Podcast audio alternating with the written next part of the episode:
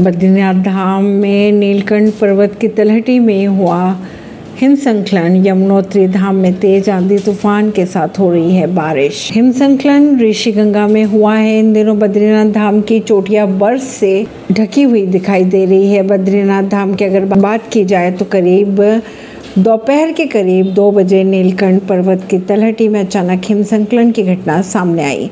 हिमसंकलन ऋषि गंगा में हुआ है। इन दिनों बद्रीनाथ धाम की चोटियाँ बर्फ़ से ढकी हुई दिखाई दे रही हैं। दूसरी तरफ़ अगर यमुनोत्री की बात की जाए तो यमुनोत्री धाम सहित यमुना घाटी में तेज आंधी तूफ़ान और गरज के साथ रुक रुक कर बारिश हो रही है।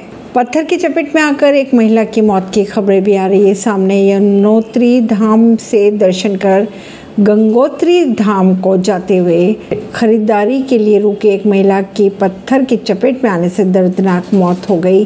परिजनों द्वारा बडकोट सीएचसी लाया गया, जहाँ चिकित्सक द्वारा उसे मृत घोषित कर दिया गया।